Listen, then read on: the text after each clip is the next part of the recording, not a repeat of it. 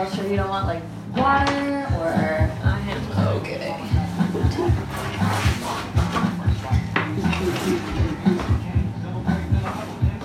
what's this cat's name again? Want to rehash this conversation? That one? Yeah, let's do it. He's not even in the. He has to be in the shot though. Oh, does he? Uh, Don't you think? We'll be realistic if you don't have pictures of the cat that I'm talking about. I mean, they know that we're faking at this point.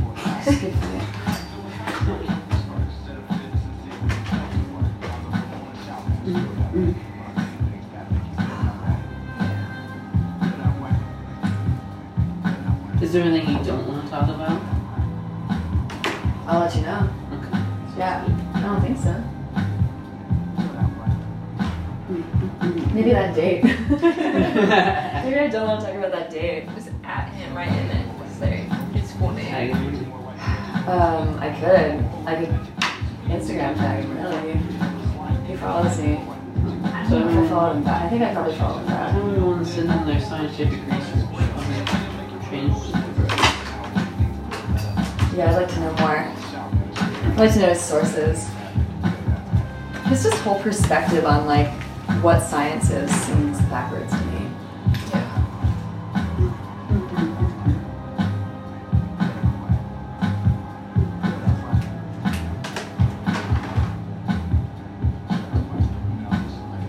This is cool.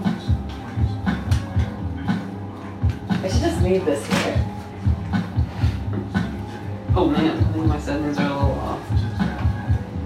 Am I all blue? Oh, yeah, it's a little hot. Yes, a little. Which is surprising. Oh, it's good. No, it's actually surprising. Oh, this stuff all the way up to like 18. Shutter speed's pretty high.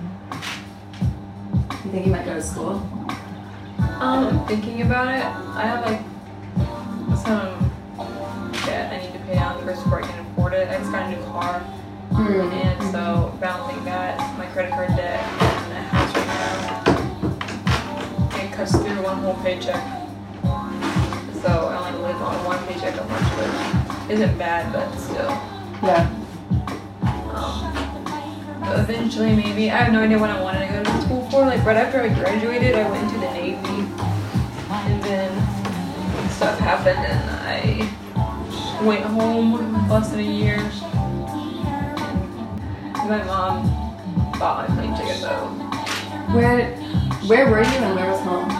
Um, home is in Marion, Okay. where we're from right now. Yeah. And then I was in San Antonio, Texas. Oh wow. Yeah. Okay. Shit. That was when you were still in the Navy, Yeah. and they like didn't pick you up on the way home, or? No, they bought me a bus ticket. Ugh. They got on one of those Greyhound buses. Yeah, like leave the hospital and get on a fucking Greyhound bus. Yeah, pretty much. Greyhound bus is like guaranteed to give you, um, to stress you out anyway, right? Yeah. Like, yeah. Did you hear about that one guy who like cut off somebody's head on the Greyhound bus? No. What? All right. I don't know if this actually. I don't know if this actually happened, but there was a story going around that like somebody like slit the throat of somebody and then cut off their head on the Greyhound bus. Like- like a few years ago. What was he using? I don't imagine he's cutting off someone's head happening that quickly. Hunting knife? I don't know. I have no idea. I feel like we should Google this. I'm gonna walk up on Google it right now. Honestly, I would love to be on that bus. Uh, I don't think I would. I mean, if I wasn't harmed, I would love to be on it. If I was harmed, then obviously no. Yeah, you might I not would have like a head. witness it. if I was a victim, apparently definitely not. Right. Yeah. And then the Greyhound bus beheading.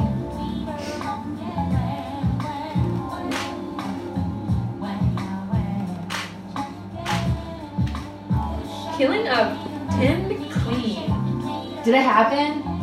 Um, this is the killing of Tim McQueen, McLean occurred on the evening of July 30th, 2008. A 22-year-old Canadian man was stabbed, beheaded, and cannibalized while, while riding a Greyhound Okay, this is better than I Canada bus. thought. Yeah. Better. I mean, juicier. This is juicier than I thought. Yep. And then he was only riding it for 19 miles, and then it says like Canadian location, which I don't know, so it's gonna make it. On March 5th, 2009, McLean's killer, the 40-year-old Chinese Canadian Vincent Wang Wang Li, um, just called Vince. Vince. what? It, does it say that? Yeah, Just called just called Vince. now known as Will Baker. what? That's a dramatic name change. Was found not to be criminally, criminally responsible for the murder and was remanded, remanded to a high security mental health facility in Sherwood, Where he was detained and he was released on May 8th, 2015. So they found him mentally not there. So. Wow. Holy He's out there. fucking shit. If your name is Will Baker, avoid him. Okay. Behead Wow. you and then eat you Huh? in public. What's that? He'll behead you and eat you in public. Yeah. Was there anybody else on the bus? Like, I don't know. the bus driver. Did the bus driver know? Uh, I need to know details. Alright, here's some more details. At 12.01 p.m. on July 30th, 2008, Tim McLean was oh, a carnival, carnivore barker. I don't know what that is. Carnivore. A carnival barker, like a somebody who like shouts out stuff to get people to come to the attraction. Like Yes, you're right, guys. If I was gonna behead Yeah. somebody, that guy was a carnival barker. yeah, the guy who died was. Oh, oh, okay. Wait, that's just as good. That's just as good. So the, the carny was the good guy, or Yeah. the victim in the story. He was returning home to Manitoba after working at a fair in Alberta, and he departed Edmonton on the Greyhound bus 1170 to Winnipeg via Yellowhead Highway through Sask- Saskatchewan. Saskatchewan. Yeah. Yeah, You I'm from Canada. Are you? Mm-hmm. I'm from Toronto. Here I am skipping out these. Now I feel bad. I don't know how to pronounce these. You're about to learn. He sat he sat at the rear, one row ahead of the toilet. At 6:55 p.m., the bus departed from a stop in Erickson, Manitoba, with a new passenger, Vince Wang Guang Lee.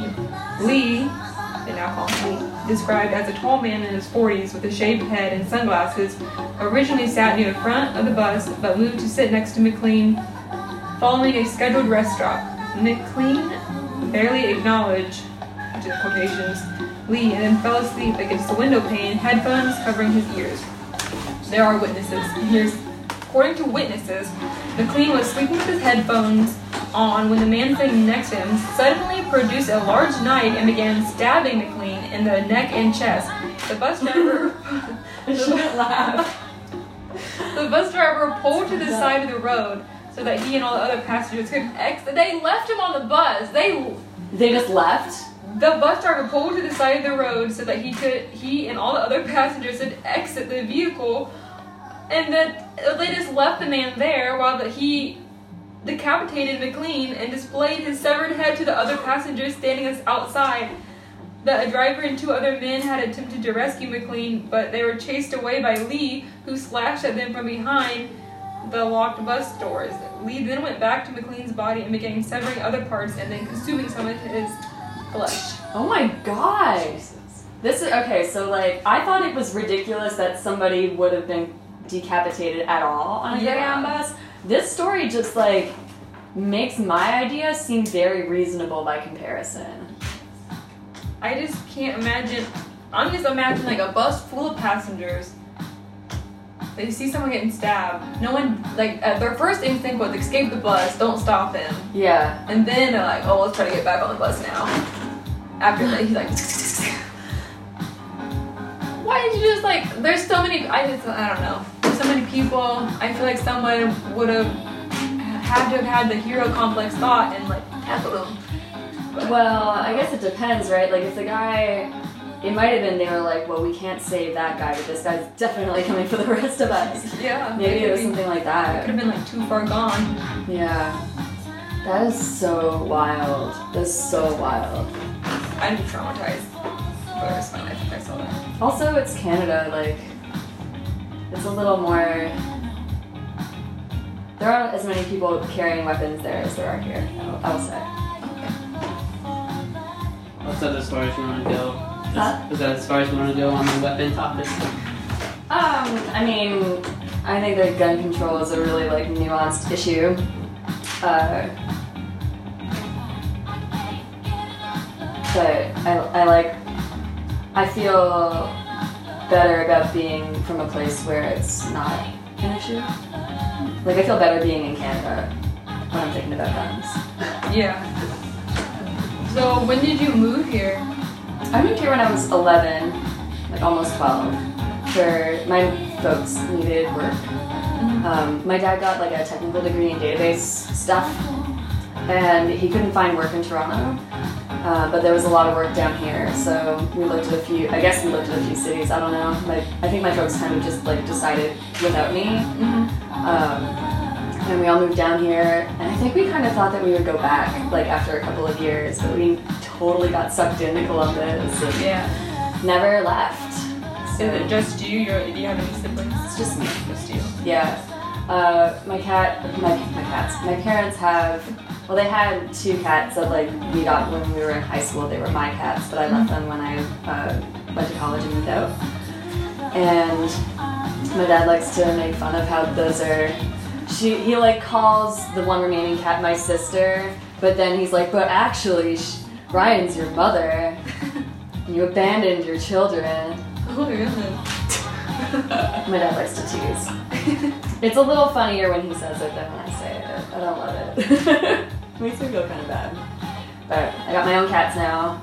Yeah. And those are also not my children. Some people view their pets as their children. That's true. Yeah. I mean, I guess I, I like call myself a cat mom, but I don't know. I don't really feel like that is a healthy way for me to approach pet having. Like, I feel like I do better when I treat my pets when I'm thinking about what my pets would need as like adult human beings, right? Like, I try to pay attention to what it is they seem to want instead of just sort of treat like I feel like if you have a kid you sort of treat it like you know more than it does than they do. But like I don't know. I think it's a better it's I prefer not to treat kids that way and I also of- Yes. I found after a while that I prefer to treat pets that way too. Although I also like to force my cat to snuggle while I'm at him. So. Oh, this is a good moment to recap. So what's this cat's name? Oh, this is Tupelo, like the honey. Used to be Tupelo, like uh, the Nick Cave song, but Nick and I had a falling out a few months ago. Well, probably longer than that, but I like loved Nick Cave super hard for like five years. Um, and had like a big crush on him too. And I think it was I was like not in a great place. I was in a not very good relationship um, with somebody who like introduced me to Nick Cave, and I like sort of just hooked onto it as I don't know if it was escape. I mean, the crush was definitely escape, but uh, yeah, I was like super into Nick Cave for like a really long time. But recently, I think it was sometime last year, maybe the year before. Uh, Radiohead got on a, in like a strop because uh, Palestinian, uh, like pro-Palestine protesters, like showed up at their con- at their concert in Tel Aviv, um, and they like I guess were maybe not the coolest to the audience about it, and kind of just like got offended that people would use their concert as an opportunity to protest. Yeah. Uh, and that's sort of neither here nor there for me. I don't, I'm not like super into Radiohead anymore, but uh, the same year, a few months later, Nick Cave came out and said like we're proudly scheduling a concert in Tel Aviv because we love our fans there. And uh, how dare protesters attempt to silence artists? And basically just kind of made like this like deep and old and very raw and very active political like nightmare about like white dudes free speech. And i'm over here like literally everyone who cares about you hangs on your every word. Like do you really need like you have the freest fucking speech Yeah. you have the freest speech of probably like you're in the 1% of people who have free speech in an open platform like yeah, I don't know. I thought it was really gauche that he turned it into like a like a personal like thing about how artists deserve to be heard and never silenced and yada yada yada. He's like he's super fucking famous. So uh, it kind of I'm not gonna say that like I don't still love the music, but it kind of soured me on the relation the like relationship I had in my head Yeah. with Nick Cave and with that music, and so I kind of just like dipped from it, which is too bad because I like that show. It's got good music. Sorry, Nick Cave. I'm actually not. I'm not sorry. Um. Yeah. So, tell us like, what do you do? Like, what? What do you like? How's your music? How's my music?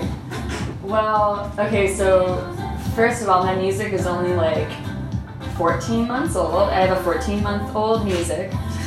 I've played in bands for like since I was like a teenager, but like other people's bands. Mm-hmm. I was really, I think, insecure about like making my own art. Like I didn't feel like anything that I did was any good. I was like really self-critical, and uh, so I just never like tried to write a song.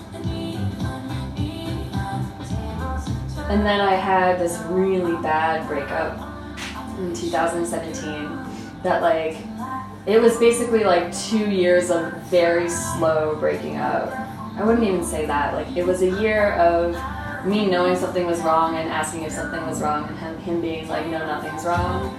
Yeah. And then a year of like I finally got him to admit that there was something wrong and then like the floodgates opened and then it was a really toxic dynamic of like him ref- like we would go through cycles where like everything was fine and then he would get sort of like more and more and more closed off and then i would be like what's going on he'd be like nothing and i'd be like what's going on he'd be like nothing and then i'd be like you're treating me like shit and he'd be like here's all the things you've done over the period of time when it from when it was good until now Oh wow.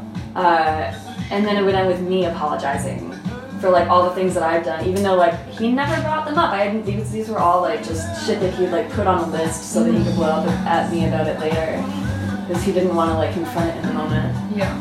Uh, so it was like a year of that, and I really didn't want it to end. And we did counseling, and like things were kind of getting better, and then they just. I guess things turned a corner when he said he was just like. I came home from work one day and he was like, I'm looking at jobs in New York City. And I was, and he talked about that before, and I didn't really want to move. Um, and he like, I think I convinced him to stay. Like he, I convinced him to try to stay. But uh, he, yeah, we like talked about it, and I was like, okay, well, if this is what it's gonna take, then like, let's actually try to do it. But I would like try to find places that we could live, and he was like, well, that's too expensive, and I don't want to live that way. And I'm like, well, I need more space than this. And Yeah. um, it basically like he didn't end up moving to New York. He still lives here. Oh. Um, but he, I like I was at work. I think it was the day after, or maybe a couple days after, and I was just like really upset. I was really like freaking out about the situation, and I went. I left work early, and I went to my parents' house, and like I called him from my parents' dining room, and I remember just asking him like, "Do you even want me to go with you?"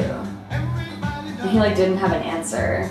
And I was like, well, okay, so we need to talk. I'm coming home right now. Yeah. Um, and so we met up here and basically like we broke up. And then he was like, I didn't expect to break up today. And I was like, you just told me that you don't want me to move Yeah. with you. Like, what did you expect? That's a big sign. Yeah. Yeah. So, yeah, so it was a really rough relationship. Um, I did a lot of like personal work in that time to try to like make things better. Um, and I eventually I was just like, look, I don't want this to end, but like I have to end this because I can't. I got a Xanax prescription because I had so much anxiety from this relationship. Like, there was a t- period of time where I wasn't sleeping. It was like two weeks where I like basically didn't sleep. Yeah, it was really tough.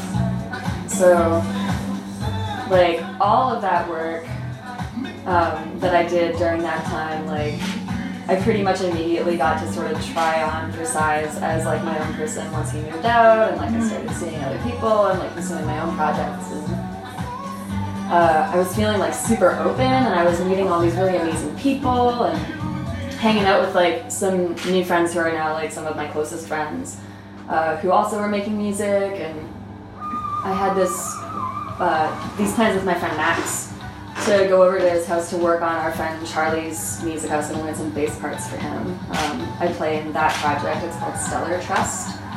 Um, we've got some songs coming out soon. I'm pretty stoked about that. Uh, so I was just like expecting to go over to Max's and like learn some bass parts. And I'd never been to his place before, and he has this really cool old little Wurlitzer that's sort of been like modded out. And I sat down and like started playing just a thing, like a, a melody line.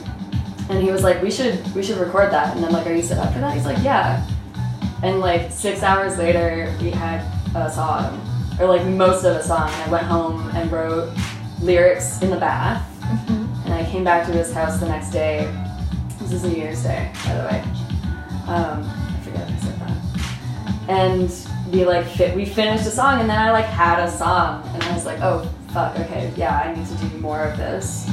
So like every week for the next like ten or twelve weeks, um, I would like work on material at home, and then I go over to Max's place and we record it together. So I've got like ten songs, just well, I've got more than that now, but I've got ten songs just like chilling like fully demoed out, just sort of waiting to get produced.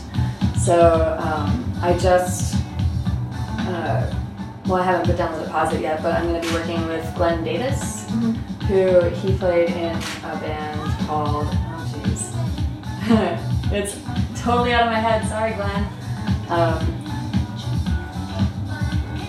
it's gone. It's not in my head right now. I feel like I need to look it up, but um, they were a band that did like pretty well in Columbus, and I don't think they're playing that much now, but they're still they're still active as far as I know. Uh, anyway, Glenn is fucking awesome. Uh, he's a really fantastic producer, and like uh, Max and I just got together last night or Thursday night, and like got him all of the separate tracks for the demos that we made, and Glenn's gonna like start working on them pretty soon. and We're gonna like, put a record out, and really, really exciting. pumped. Yeah. So yeah, that's very that's that's sort of like synth pop, um, 80s, 90s, like little throwback. Uh, it's all pretty like romantic. I think. I think about love a lot. I write a lot of love songs, um, which I hope everyone is cool with. I mean, love songs, they sell. They do. They do sell. They absolutely sell. Um, yeah, love songs sell. But I mean, you know, that's like where a lot of the feeling is. Yeah. So yeah, I think about love a lot. I write a lot about love. And like relationships, I'm pretty interested in relationships. But like since I write about love a lot, I also have a lot of like kind of sad material that's Yeah. like a little melancholy and like kind of tender. Um, and that kind of needed a home because it didn't really fit with very like the, the pop material. Um, so I gave that stuff another name. Uh, that's Mary Steele. And I have a show coming up actually in February.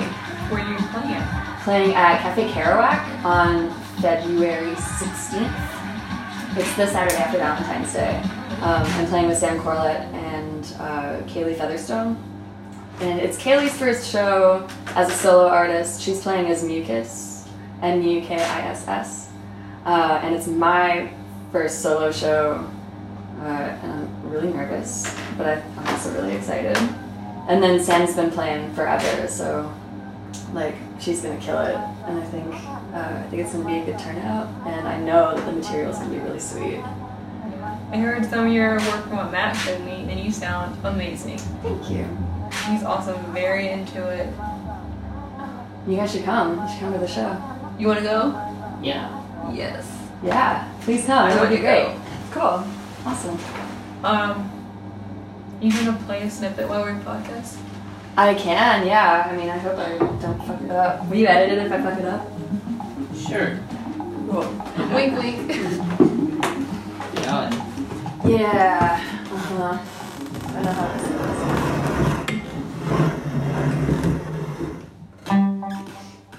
Okay. So I guess you tell me if this is like an okay volume. You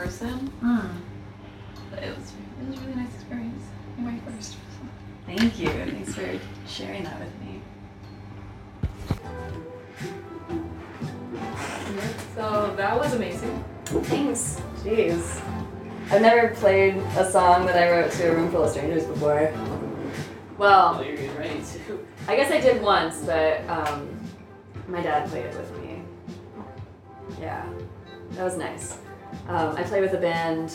Well, I play with an artist named Adam Remnant. I play in his band, uh, and his brother also plays in his band, and he's got another brother who I'm not sure where he lives. I feel like he might. At one point, he was in LA, but I don't know if that's where he is now. But he's not nearby. But he came into town for Christmas, and we've done this a couple years running where we have a remnant family jam because Adam's brother Jesse also has a band, uh, Human Cannonball. So we uh, get together in Dayton. We played both both years. We played this place called Yellow Cab. It's a brewery in a really weird part of Dayton. That's like you're like driving through sort of an industrial park, and then there's this converted. I guess it was probably a garage or something like that, or a warehouse. But uh, super cool place. Really good beer. Um, and uh, right, the Remnant Family Jam. Okay. So like uh, last year when we did it, um, I think Sharon from Counterfeit Madison played, and Adam's band played, and Jesse's band played. Um, and this year we kind of mixed it up, so it was more of like a uh, like a review where we did two sets. My dad and I opened. Did we open the first set or did we play? I think we opened the second set. I forget. Um, but basically, like, uh, the bands took turns playing, and then like each band had sort of like other people who had played in other bands come up and like do guest spots. Yeah. It was just super fun. Uh, I think we're we're gonna make it like a more than we're gonna continue the annual tradition of doing the Remnant Family Jam. That sounds cool. Yeah, it's a good time. So I played a song that I wrote that I'll be playing on the at the show on the 16th with my dad, um, who actually doesn't know about the show, or that I even have. He doesn't even know about Mary Steele. I kept it a secret from him so I could surprise him when I actually had something Yeah. like ready to show. Is he coming to your show? You better. Um, he's coming, and my mom is coming, and my two aunts from Toronto are going to be in town too, and they're coming. So like my whole family's going to be there, and I'm going to be singing songs about my sex life. um, I'm just going to try not to make it too weird. Just make direct eye contact. yeah, good luck. Hmm? Oh yeah, with my dad the whole time, and my mom. Yep. I mean, my folks are cool. They're not. I don't think they're gonna get freaked out. I think they're Yeah. really gonna like it. Is this show? How much is it? How much you have to pay to get in there? Oh, okay. So, uh, it's six dollars at the door. Okay. Doors are at 8 p.m. We're gonna start probably around 9 playing music. Yeah, Kerouac is a very cool spot. Have you guys been there? I used to uh, do open mic poetry there. Mm-hmm. Yeah, so uh, it's a really, it feels like a really safe space. Like I know a lot of people who have worked there or who have booked shows there, and like it just feels, it feels like the perfect place I think to do a first solo show. Uh, the show is called Marry Yourself because Kaylee and Sam and I are all, I think, relatively recently single um, out of long-term relationships, and like all, I think a lot of our material is going to be about that. Yeah. Um, so we all sort of like independently arrived out of these relationships at feeling like we needed to commit to ourselves and our, our music and our uh, bodies and feelings, right? Because like it can be very easy in an intimate relationship to prioritize pleasing the other person or like just spending a ton of time together because you like really enjoy spending time with somebody, right?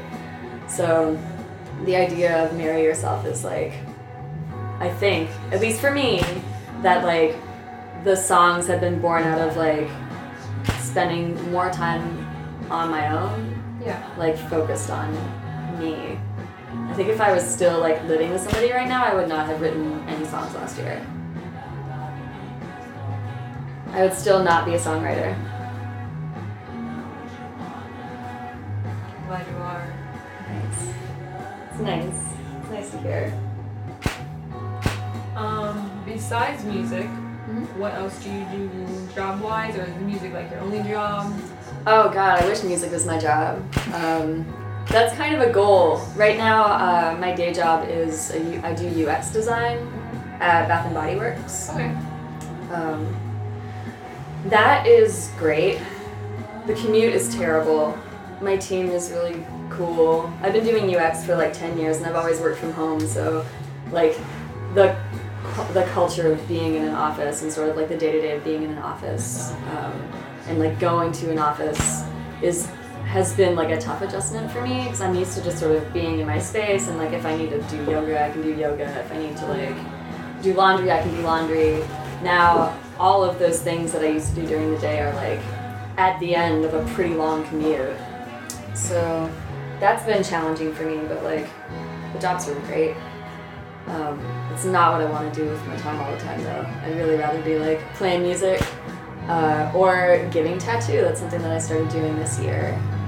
I saw some of your uh, poke and stick. Of Yeah, yeah. stick and poke, yeah. Stick and poke. Mm-hmm. Yeah, hand poke tattoo is it was like my introduction, I guess, to the tattoo world because I was like so I loved the look of tattoos my whole life, Yeah. but I didn't really know that many people who had them.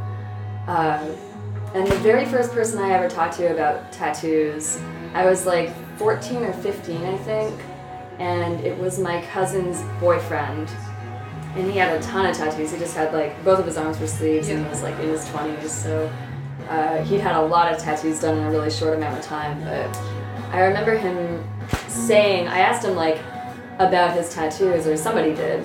And I remember him saying, like, when you get a tattoo, when I get a tattoo, I find an image that I really want, or that I really like, and I'll put it in a picture frame, and I'll leave it on my bedside table. And if I still like looking at that picture after a year of waking up next to it, I get it put on my body. And that scared the shit out of me. Yeah. I was just like, how could you ever commit to and like one image and then see it every day for the rest of your life? Um, so it turns out that it's not actually like that when you have tattoos. Like you don't look at your tattoos constantly. Uh, most of mine are in spots where they're concealed, so like I don't see them that often uh, unless I'm naked.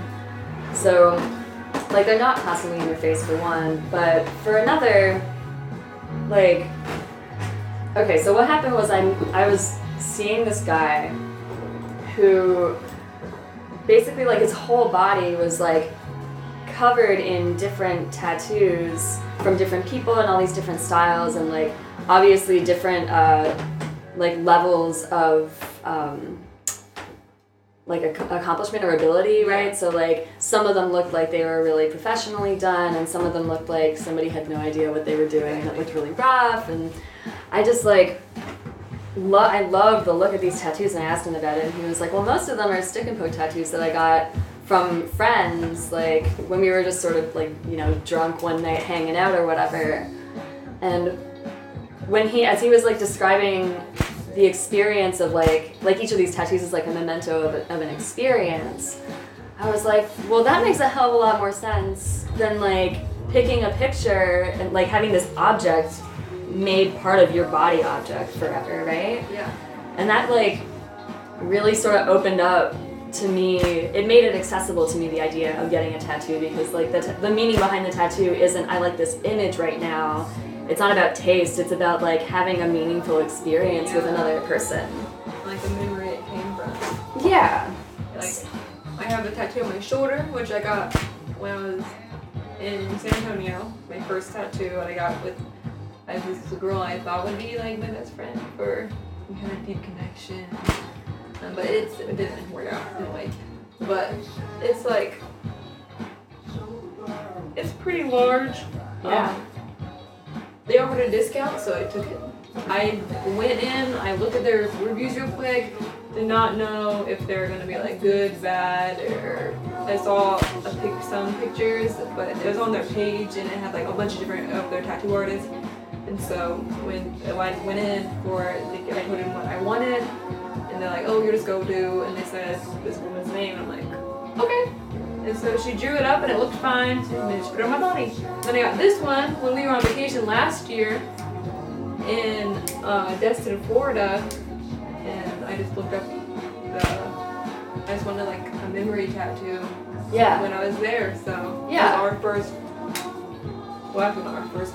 It was our first vacation. It was our first vacation. Yeah. Like a week long vacation. How long, like how easy is it to do your stick poke tattoos?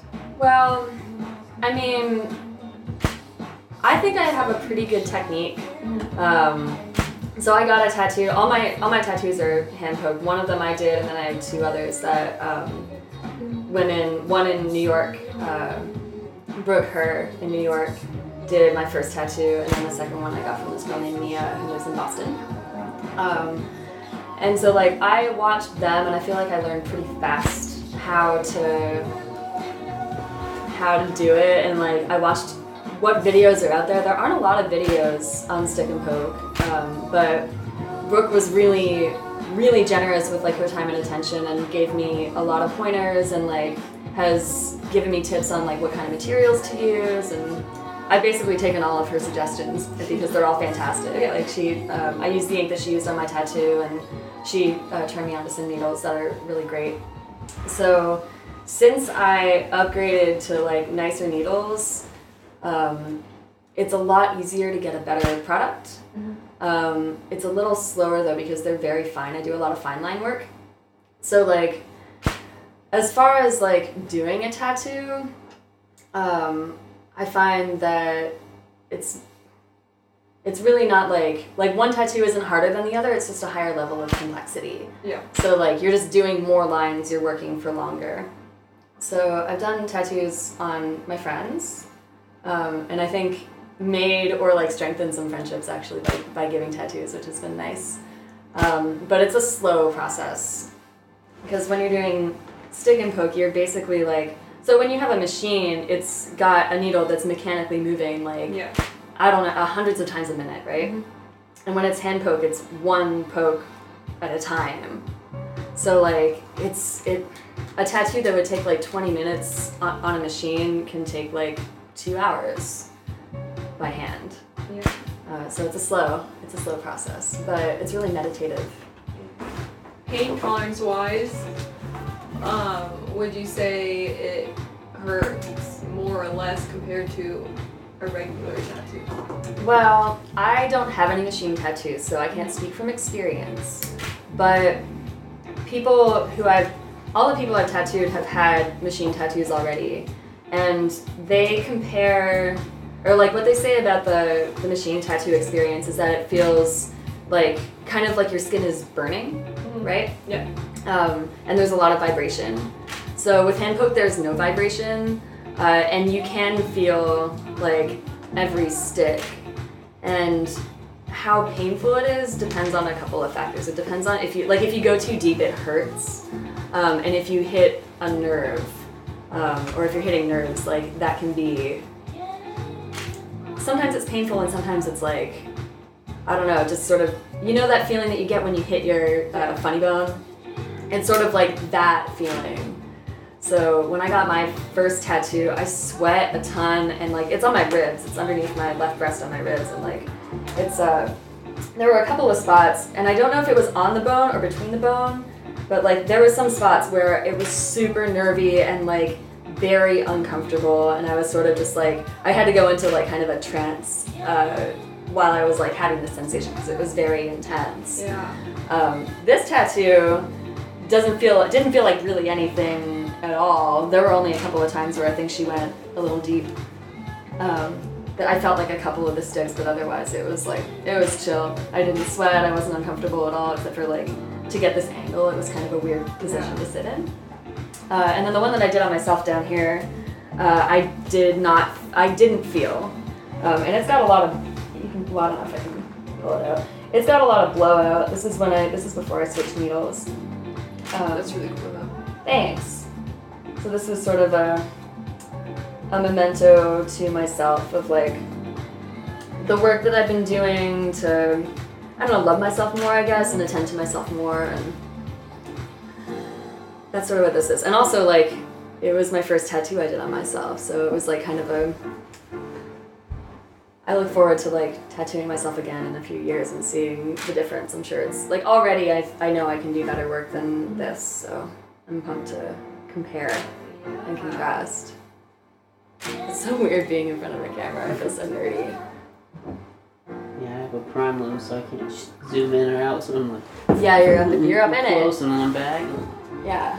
curled up in a corner somewhere. Yeah. So, does it hurt more? Uh, I mean, like I said, I didn't feel this one at all, except for a couple of sticks. So, it depends on placement, and I think it depends on like technique a little bit, and also just like individual sensitivity. But I wouldn't. I wondered if it was gonna hurt when I got my first tattoo, and like, I didn't come out of it being like, God, that really hurt, you know. So no, it doesn't really hurt.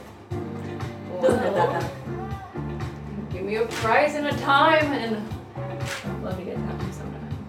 I mean, if you want a real small tattoo, I can tattoo you right now. Right now? hmm Fuck yeah. You want to? Yes. Okay. You want me to do like a little triangle somewhere or something? Oh, much that? I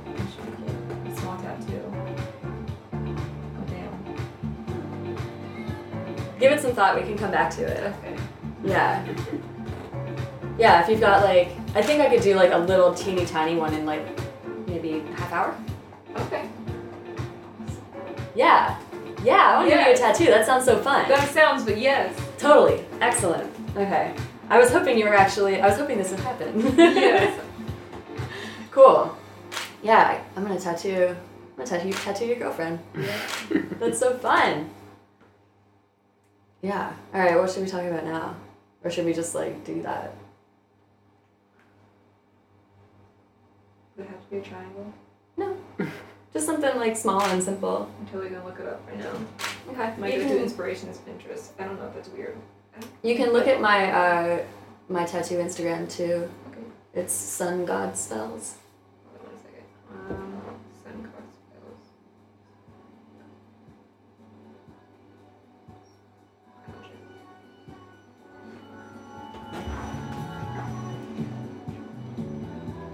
these, uh,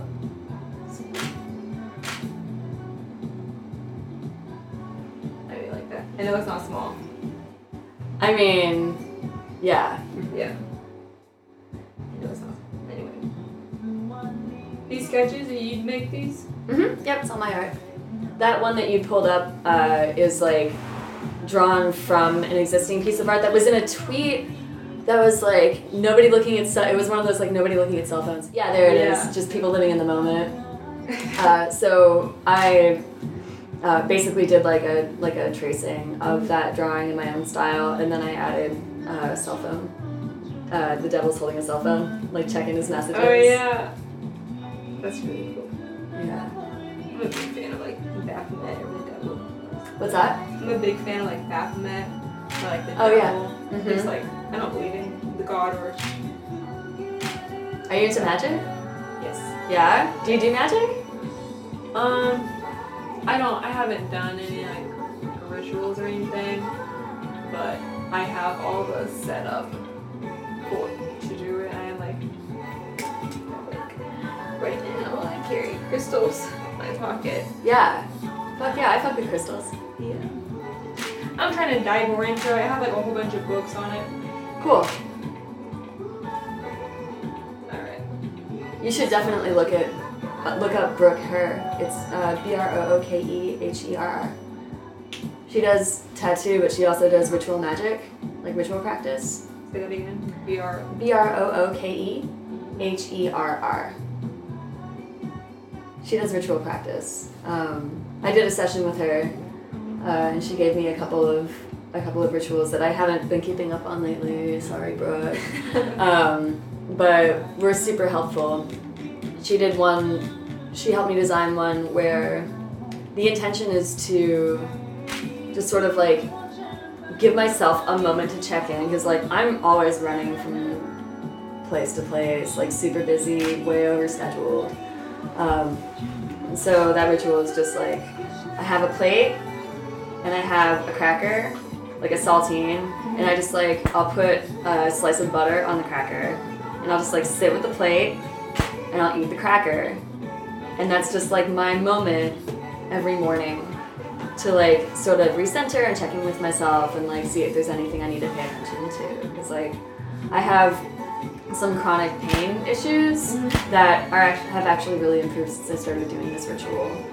Um, I just basically have like a fucked up back, um, and sitting at a desk makes it worse. So like, I was I learned last year that like I was having these emotional responses to these feelings I was having because I wasn't really like acknowledging that the feelings were happening. So like I was having like physical pain in my body that I just sort of was ignoring or repressing Yeah. but it was coming out in like this weird neediness with like my people I'm close to, like my close relationships.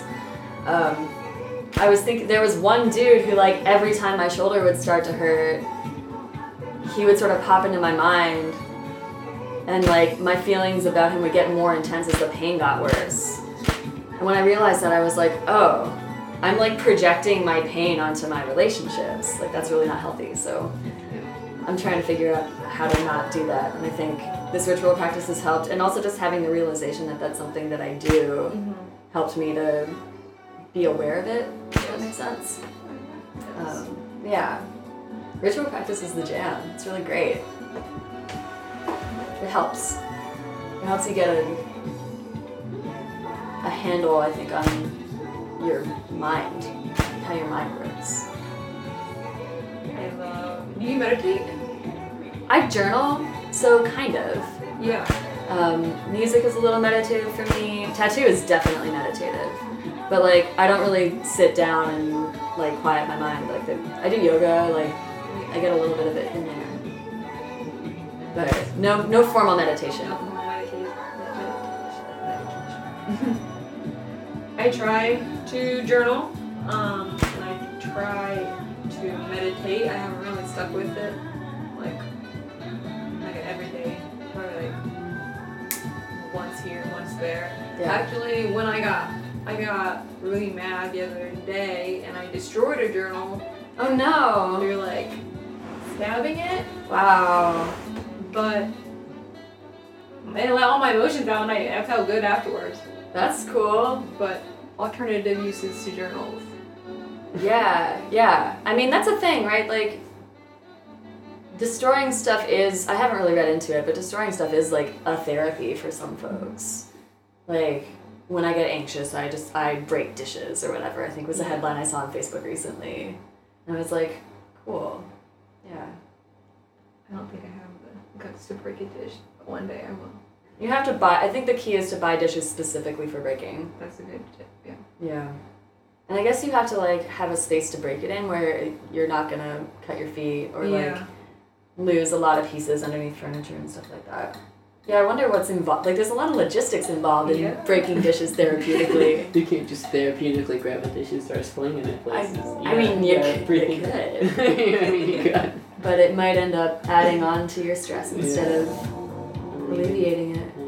Yeah, How about a finger tattoo? a finger tap. Yeah, Yeah, like Let's a, do it. like a. I've always wanted like um, like a like an evil eye type of tattoo. Okay. Everybody has like different designs as to like how they like I always see different designs about how they portray it. So I would love to see your take on it. Okay. I think I can make that happen. Yeah. Yeah. Hell yeah. I'm gonna pee and get some stuff. Okay.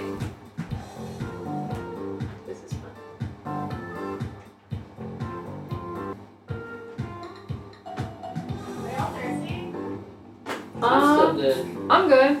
I'm good. I guess water.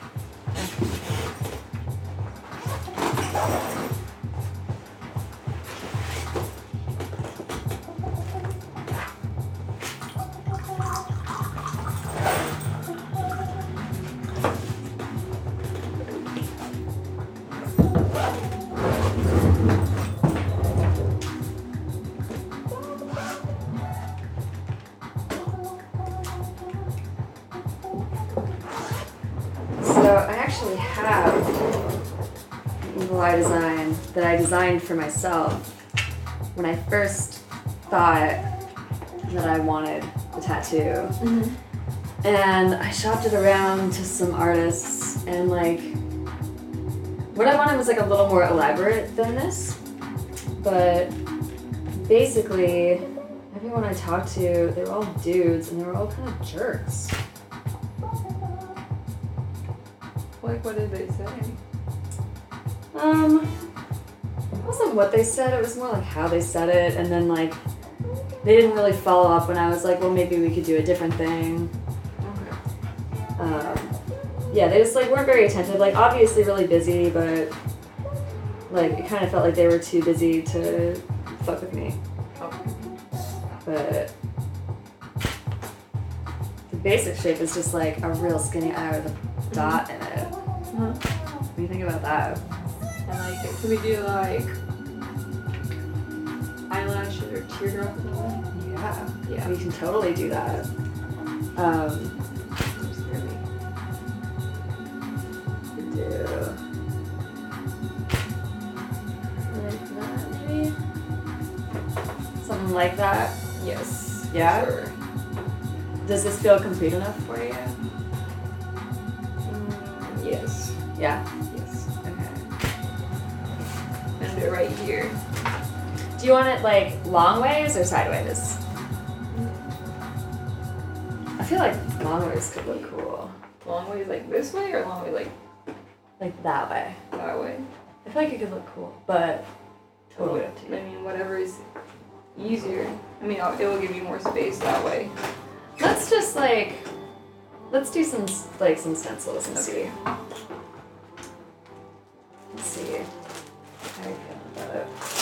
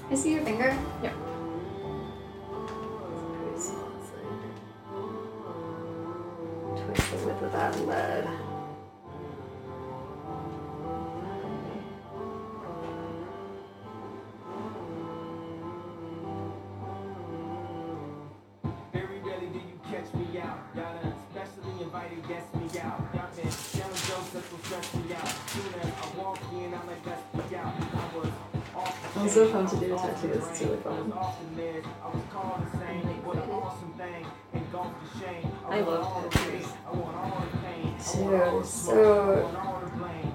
Cardio, audio, No. jog the brain. Like, Caught in the it's- audio, it's all the I guess I just like haven't had that much confidence in my own like artistic product for a really long time, but it's like kind of a shock to go from not making really any art to getting paid by people for putting art that you made permanently on their bodies. Yeah. I I feel like I cheated. I feel like I just like didn't earn it.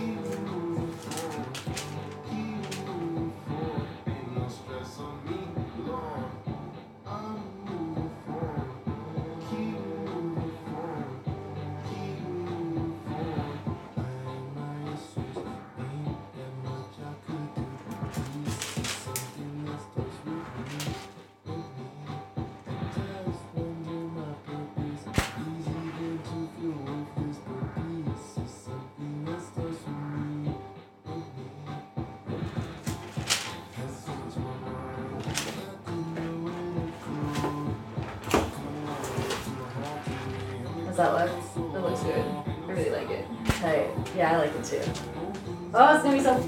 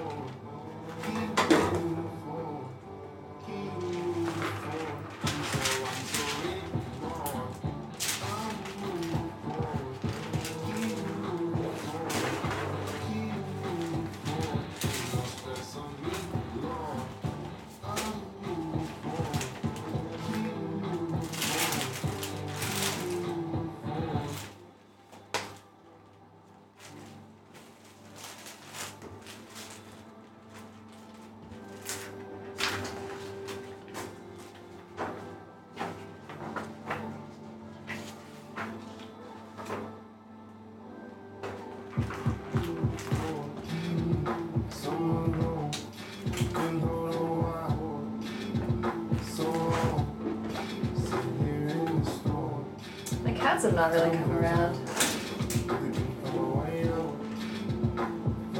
They're up to.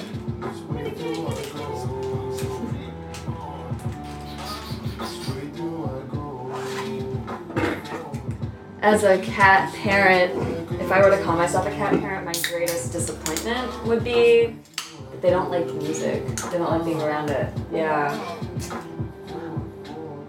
Yeah, I know. It's uh, I feel bad for them because it's like kind of all I do when I'm home. They're like, Yeah, they're like, they're just used to hanging out and watching TV. That's what I did. Like, that was my main hobby for like the whole time I was living with my partners.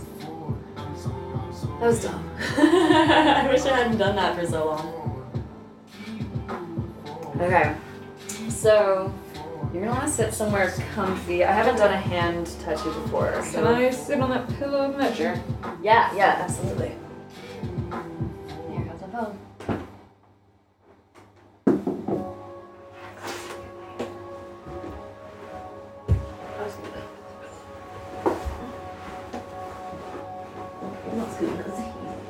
We could also do this at a table if that is easier. Whatever is easier for you. I'm just. I mean, I think I would prefer to go this way. I made it small enough that it should fit in that space really nicely. Yes. Does that seem about right? Yes. Lashes away from you or towards you? Mm, away from me. Okay. Really, just as is right now. Cool. Yeah, this is gonna look really cool. Okay. Got some a little setup to do. Uh, my tray that's downstairs.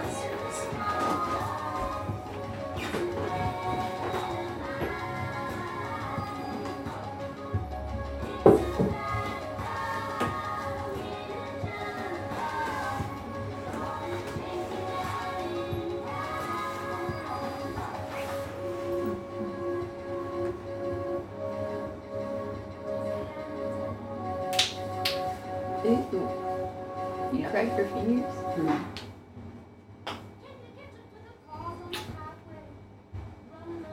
Want that lashes away from you, Yeah.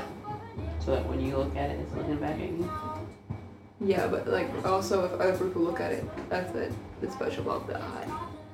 Other people see different things. Oh my god. Not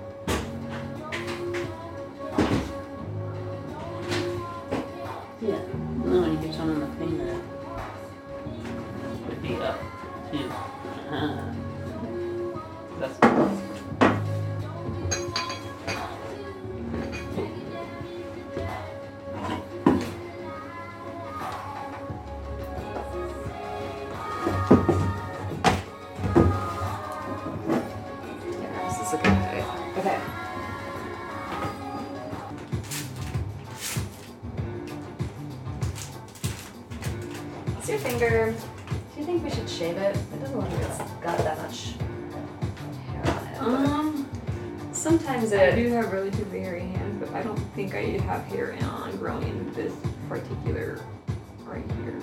I don't know. Yeah, I think you're good. Sometimes hairs can make it hard to place the stencil.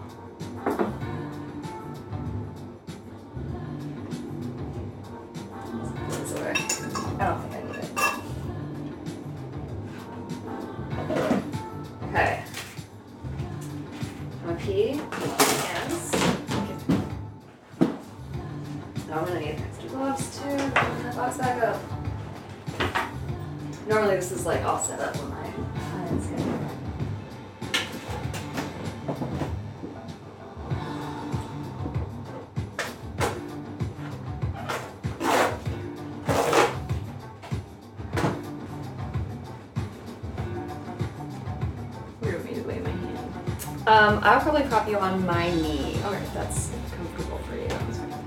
Cool. If not, we can try like we can try some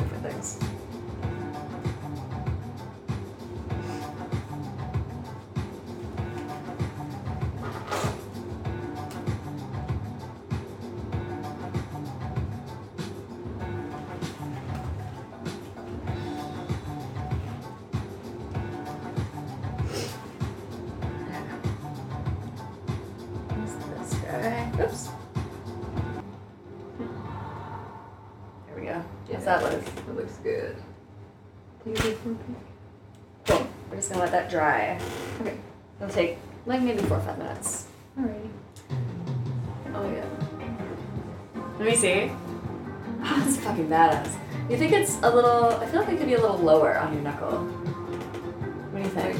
Right there. Yeah. I feel like it's not quite. It looked centered when it was sort of like this, but mm-hmm. now that you're when you stretch your hand out, Yeah. what do you think? Are you happy with where it is? Because we can move it. Now is the time. Yeah. It's like not. It's like right there. Yeah, exactly.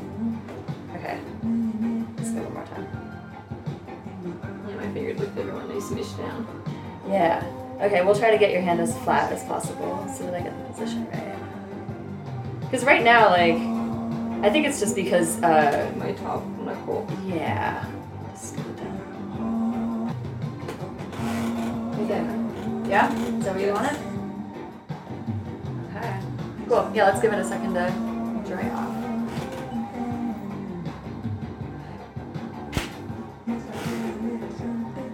About to tattoo you. This is so sweet. I'm so happy. Me too.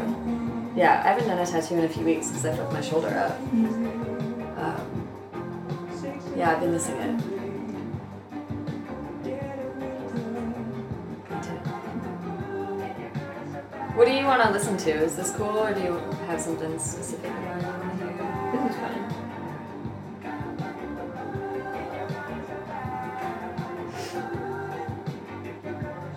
So since you're from Canada, do you have still have a citizen rights to there? Yeah, I have a green card to live here. So my passport's Canadian, and uh, I can go back. I can go there and work. I can go there and do pretty much whatever. Yeah. And I'm thinking about getting citizenship here, but it feels a little precarious right now. Do you think you'll ever move back to Canada? I don't know. I've been here for so long. Yeah. I've been here for like two thirds of my life. All my friends are here. My work is here. My bands are here. Maybe. It's yeah, it's possible. Toronto's so expensive. I don't know if I'd want to. Maybe I would move to Vancouver. I don't know if I'd want to live anywhere else in Canada besides those two spots. And it's just like really pricey up there. We'll see. I've never been to Canada myself. Where have Not you been? very deep, but I've been in there. Where have you been? Uh, we went just across the border and then like at Niagara Falls. Okay. And then Let's try. never never it. What was that? So we didn't make it very far. Niagara's a popular, a popular stop through. It's easy to get to because it's right at the border. Yeah. When I when it was back when you only needed a license. Yeah. I think they changed it since then. You definitely need a passport now. Um, I don't get grilled that much at the border, but um, I did get pulled over and had my car searched once. That was weird. Right. U.S. or? Um, no. Going into Canada, um, I think I'm gonna set up another light also. Um, where is that light? Yes.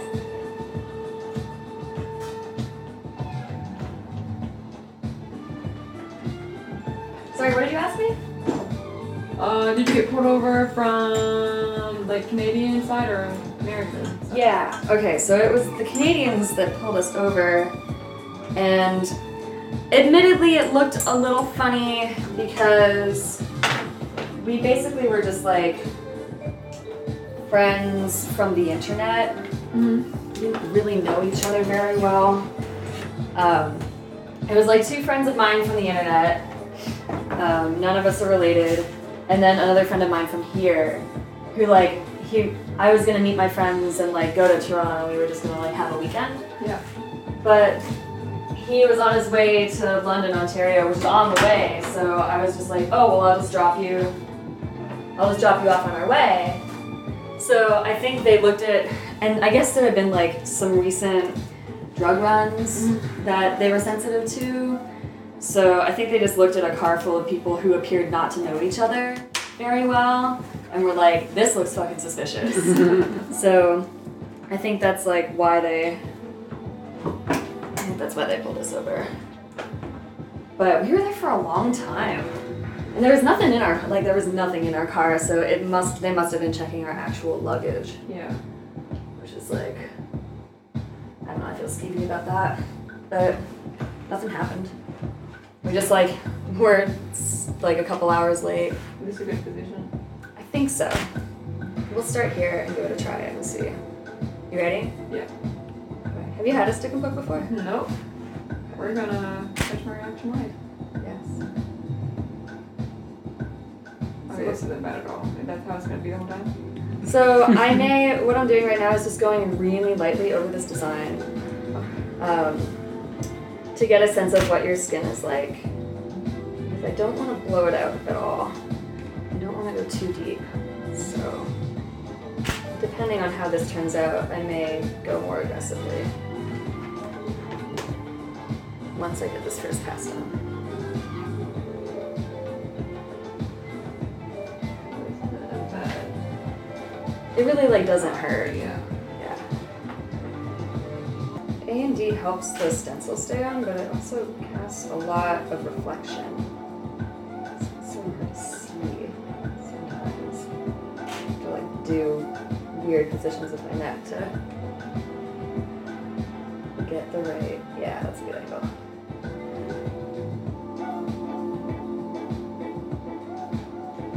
Said you have two tattoos? Yep. I just have on my wrist and my shoulder. And then hopefully like my goal is to have it all over. Oh yeah.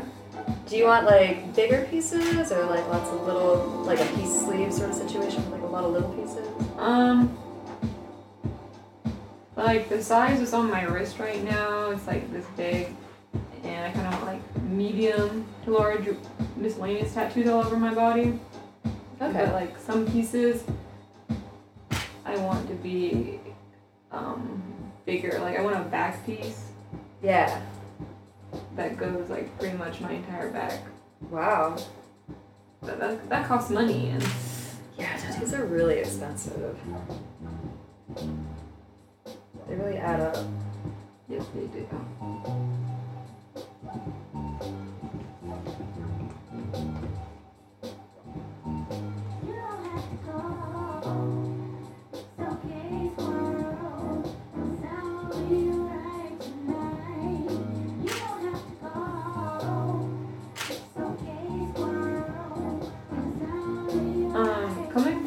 Canada, do you happen to know French?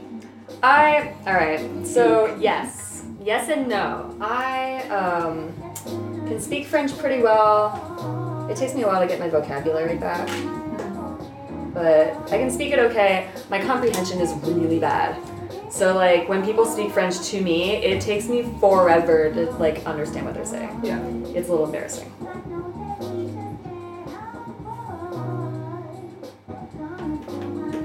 Did French in high school, but I like can't really I never did any of it. Really? Yeah. But I saw the books that go back to, but I really wanted to. Which it's like a goal to learn a second language, but I'm not really sure what I want to learn. Do you see yourself giving yourself more tattoos, like a majority of your tattoos in the future, or do you already want to go to some other people? Well, I think so. The first tattoo I got, I got um, on the weekend, or the week that I was in New York for my friend's wedding. Um, and then the second one that I got, I got when I went on tour this past summer. It's the first time I've been on tour in like a while, like a good while, for more than like a like a two or three days at a time. So I would like to continue to like get tattoos as travel mementos. Yeah. Um, I'm not super stoked on tattooing myself a whole lot because like I don't know. I want to leave myself like I think I want to be sort of minimally tattooed in general, but I also like would like to leave room for uh, like to continue to get tattoos over time Yeah. because like tattoos get kind of crunchy as you age, and I would really prefer not to be covered in like a bunch of really blurred out That's tats. Like stick and pokes fade faster than um, machine tattoos typically. Yeah. and require more touch-ups and stuff like that because you're putting like a lot less ink under the skin, Mm-hmm. so it basically ends up looking like like more because there's less ink under there. The ink that spreads is like a higher percentage of the total ink, right? So, um, if I'm only getting stick and pokes, then they're probably gonna end up like a lot of them are gonna need touched up a lot sooner than if I was getting machine tattoos. Yeah. This looks good. Look at this coming together. Yes, it does. Oh my god, I love tattooing so much. It's so fun. I love. Thank you so much for letting me do this. Thank you for doing it. Welcome. I felt weird to ask at first. I'm like, oh, I don't want to just like ask her, but No, I'm glad you did. Did I offer? Did you say you were like, let me know when and where, and I was like, "Right- what about right now? Yeah, I mean, yeah,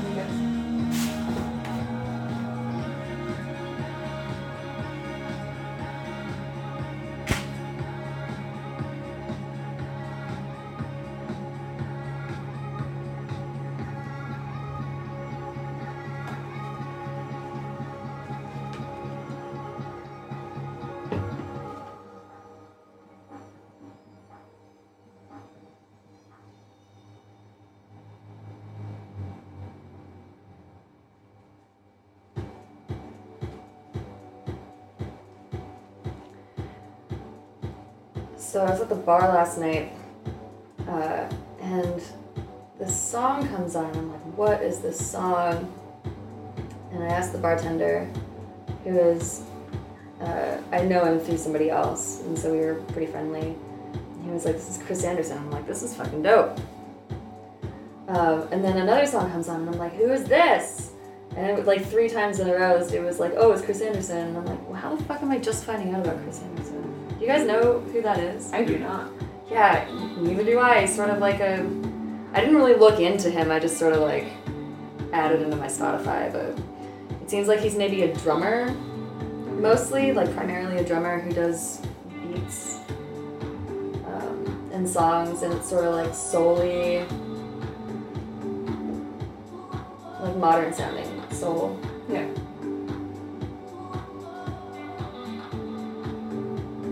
Where can you put your music on the internet and download, or you just bring out like a CD? Um, I well, eventually I'm gonna be. I don't have anything ready to release yet. I have a, a one single that I'm working on with Glenn Davis right now, um, and that's gonna be out in time for the show in February. But that'll just probably be on like Bandcamp at first. Okay. But eventually, like iTunes and Spotify, I'll be on. I'll be on all the regular places. Hopefully sooner than later, because like that's where I consume my music, and I think that's where a lot of people do too. And it's not. It's not the best. Like, you don't get the most listens on uh, Bandcamp. I don't think. I think you get a lot of listens if people can just like add you to their rotation Yeah. in whatever apps they're already using. So that's my goal.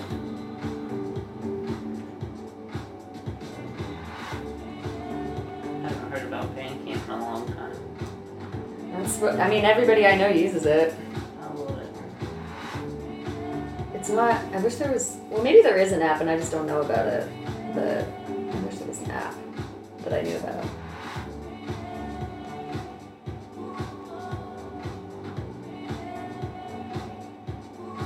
Do you want to sit, Matt? No, I'm good. Okay. He's a standing up guy. Cool. He's a stand-up guy. Aw, aw. Jokes. was a good one. How's this feeling? Not bad at all. Yeah, they like don't really hurt. I also try to go really gentle.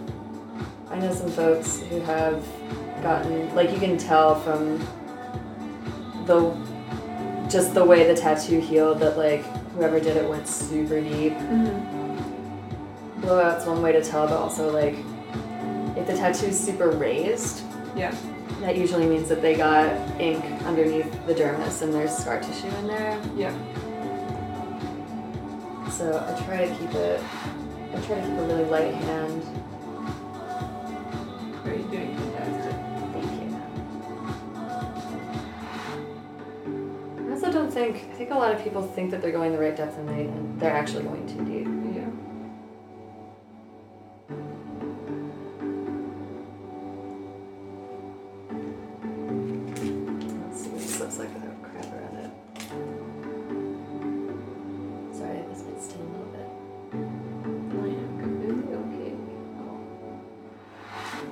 It's like the smallest little.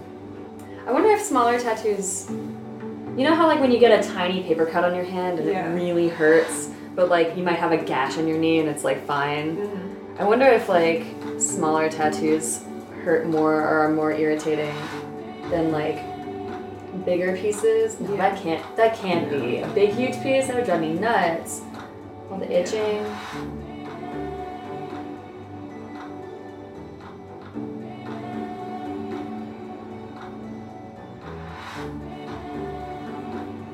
Yeah, I itch more with this one than this one, but this one has more detail than that one. Yeah. And it's right on my shoulder.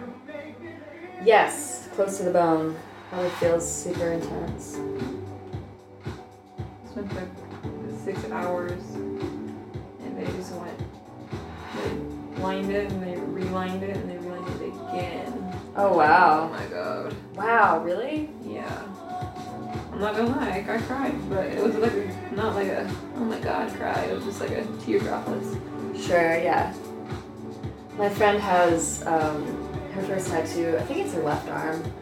Um, yeah, it was her left arm. This whole, it was this whole area, and like a lot of it wrapped around like the front of the underside of her her bicep, basically, or whatever. I don't, her tricep, I guess.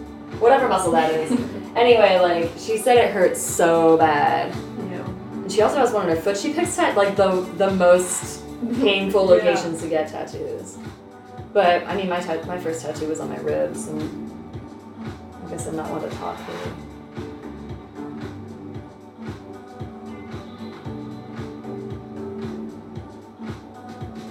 Matt got his first tattoo last summer.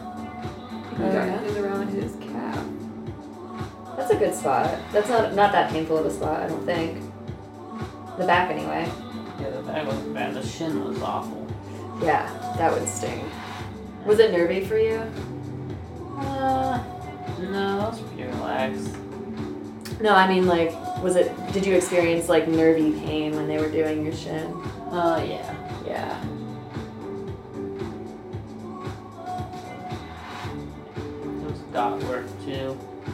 Oh, okay. so it was a bunch of little. Little stabbies. Yeah. I'm still learning how to do dot work. I just did a tattoo on Sharon from Counterfeit Madison. It's my first tattoo that had dot shading on it. Um, it's a tooth. It's one of her, I guess she like had a wisdom tooth out at some point. And I have a series of, of teeth you can just like pick. Yeah. and they're all it's like medical right? Like it's a medical diagram of teeth so you can pick like ac- your actual teeth. So she had me tattoo that wisdom tooth that she lost on her arm. And uh, i wasn't really sure how it was going to go because i'm used to like going over the same spots that i tattoo multiple times right? Yeah. So at first i was just like maybe i can just do them with one stick a piece but it did not work out that way i had to like go back and go over a lot of them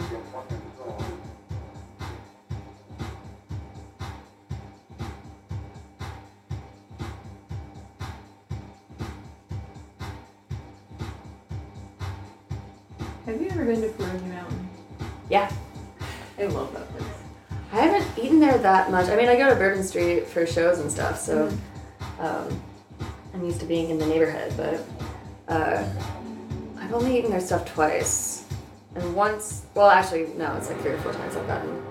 I've accidentally eaten it for delivery a couple times, but um, yeah, the first time I had them was uh, catering at a show, and I thought that the they didn't like travel well or something. They were kind of dry. Yeah. But when I've had them at the bar, they're really delicious. But also, who's not gonna love like fuck ton of carbs and a fuck ton of fat, right? Just the most delicious combination of. Yeah, I was telling her that you didn't have the definition of salad. Wow. You think bibimbap is a salad? Totally. Yeah, why not? It's not served hot. What is the exact It's definition just of hot. salad? Well, it's not always served hot. I mean, I think a salad is just a bunch of different shits thrown in a bowl. I always picture salad like a bunch of like greens as a base. What about tuna salad? You're right. You salad liberals.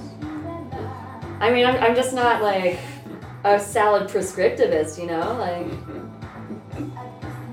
I like to be conservative with my salad. There's only one. Yeah. Caesar.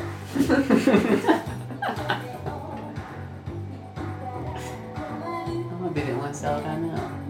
Huh? Caesar garden salad. Side I have, salad. t- I have tons of friends who are salads.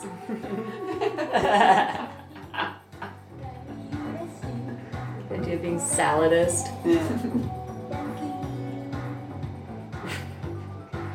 I can't believe I can't believe somebody actually said that shit to my friends. I can't believe it either. I've only seen that in like memes and comedies. Yeah. I mean, I've seen it in the news, right? Like, people accused of racism being like, I have so many black friends and none of them think I'm racist. Like, alright, buddy. but a real live person in reality said that line to me. I don't think he, like, meant it that way either. exactly, right? Yeah. Like, yeah. I'm pretty sure it came out. Yeah, he was chill about it. You know, he once I called him on it, he was like kind of. He he was regretful and he's apologized. And I was like, you don't need to apologize to me. Just like don't say shit like You, that. you don't need to apologize to me. Call your Asian friends. Word, yeah. Tell them what you just said. Tell Yeah, that you're using them as an excuse to be racist. Yeah. well, maybe maybe I'll talk to them about it. So, my ex fiance lived in Japan for some time. Uh, for like I think a year. He did like a like a work study trade OSU program, something or other. Um, and he once told me that like locker room talk here is like bragging about how big your dick is. He told me that in Japan it's more like, oh no no no, your penis is much larger than mine. Oh, that's different. That's It's different. Yeah. So polite. I mean, yeah, it's to- it's a totally different vibe, right?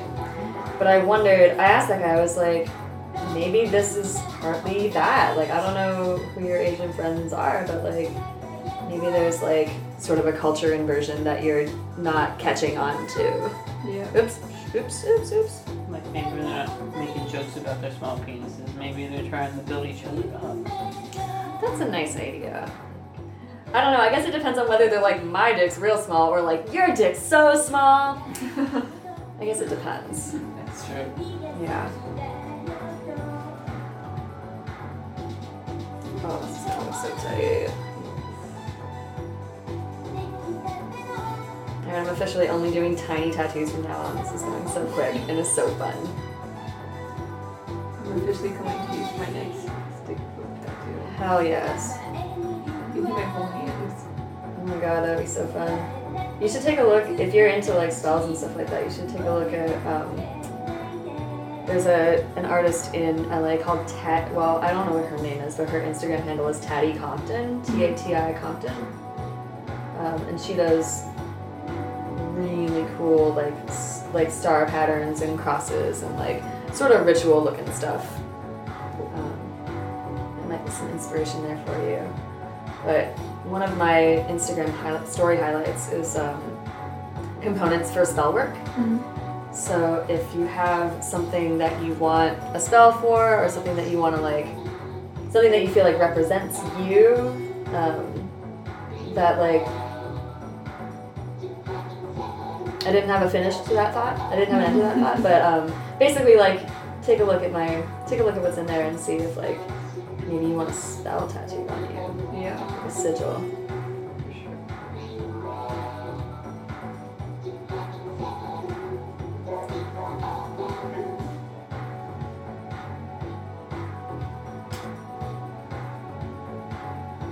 Did you ever go to college? I did. I went to Ohio State for comparative ethnic and American studies. My um, undergrad thesis was. Did I have an under- undergrad thesis? Maybe not. Um, I started a project that was going to be a master's proposal um, where I was going to study the the politics of underground like Western music scenes in China. That sounds intense. Yeah, I um, kind of am glad I didn't do it. I got kind of burnt out toward the end of my undergrad and uh, the, I don't know, just like sort of the, I was a little jaded, I guess, because so much of the literature that comes out of comparative studies or has come out of comparative studies is modeled after like, um, like Lacan and Freud and um, Derrida, like these really obtuse writers who like can't write for shit but have really cool ideas. Yeah. Uh, and I think a lot of the because so much so much of it relied on like this really esoteric and hard to understand source material. Um, there wasn't a lot of literature coming out that somebody who wasn't already an academic could like really get without a lot of work. Um, and I thought that kind of, I just like, I was like, what's the point of having these conversations if the only people I'm talking to are people who like already get it, you know? Um, so kind of steered myself out of it because I just didn't feel like any work I did would have any like reach or impact really. Um, I think that's changed somewhat in the department. Yeah. I think a lot of people felt the same way, and there have been moves to sort of change that. But it's sort of like how, you know, how like leftist activists use really a lot of technical language to describe social phenomena. Mhm. It's sort of like like everybody is talking that way, and like when when leftist activists speak that way, it's hard to understand and like it sounds really sort of blamey and it's really easy to misunderstand what's being said. So that's kind of how I was feeling. I was like, well, nobody's ever gonna listen to me if I talk like this. Yeah. Um, for a while, I thought about being a school teacher, but I don't. I think the only reason I thought that was because I have a lot of cousins who have followed that path, and I was just like, oh well, everybody else is doing it. Yep. But I ended up. Um, my ex fiance, when we were when we first started living together, he was just learning to do front end development for the web, like Flash. Do you guys remember Flash? Yes. Okay. Yeah, so he was a Flash developer, or becoming a Flash developer when we met, basically. Um, and he just noticed that I like like to draw, and he was like, "Hey, have you ever used Photoshop? I need someone to like do designs for these like websites that I'm doing because I'm not very good at design." And so I kind of learned how to do the job that I do now by by like just working with him. I Yeah. hate web design. You what? I hate web design. You hate it? You said you did it for a while, right? I You were, did, but you mostly did print. mhm. How did you get into design? Um, I come from a small town, and in small towns, they think that the only way to monetize your artwork is the advertising. Oh, So then I was kind of pushed into marketing and advertising. I mean, it's not the only way, but it's definitely the easiest way, right? Yeah, it's not the most fulfilling artistic expression. Oh, it was fun to come up with creative solutions, but it was always solutions to other people's problems. Yeah. Just wanna make something for myself.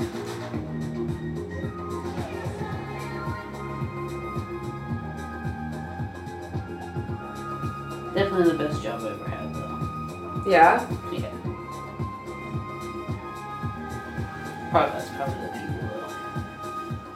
Oh, you just had a good culture. Yeah. That makes all the difference, turns out. um, working with people i mean working with people you like is super important and working with people whose work you respect is like tops it can be hard to work with people when you don't think they're doing a good job i'm really lucky because everybody in my department everybody i work with is like a rock star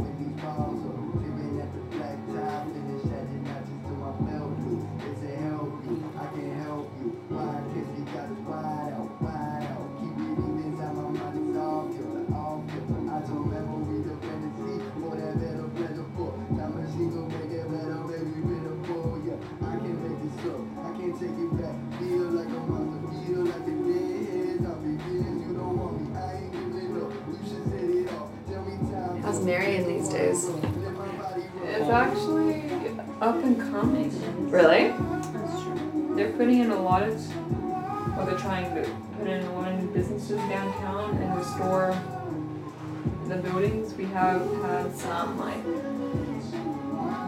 people with more money come in and buy out these buildings and fix them up and hire new like people to come in and put stores and shops and cafes and diners in. Oh that's not bad We have a that sounds burger. like a, Yeah. a trend what's that We actually have vegan now. Nice, congratulations. One place has the Impossible Burger. One place has what? Oh, Impossible Burger? I had the one at White Castle, or at oh White Castle once, and it was really salty. I don't like White Castle. I don't like like the condensed version of it. I don't like how White Castle does it much. Yeah. More so than like the big burger. I mean, I feel like White Castle's just like trying to do its own thing, right? Yeah. I mean, it's a smart idea though. It We, I was vegan for a year. When You were comes- vegan for a year. Yeah, and for as far as fast food goes, it was almost impossible. Mm-hmm. Even Taco Bell changed their rice recipe mm-hmm. to include like beef broth or something in it. Oh, really? Yeah, so their rice isn't even vegan, so you couldn't go get a burrito from them. You could get like guac and beans, but you couldn't have any rice. And it's like, Yeesh. Yeah, I guess it'd be hard to be vegan in like sort of a rural town. Is you count Miriam? Would you call it rural? yeah, it's like rural and industrial. Yeah. It's definitely manufacturing and farming. That's all it is. Yeah. There's no real art scene there. There's no real. Yeah. Pretty much all the entrepreneur stuff is either food or manufacturing. Yeah. A lot of people I know that are from like that kind of scene, like from more artsy scene, has moved to Columbus. Sure. I mean, it's close. Yeah.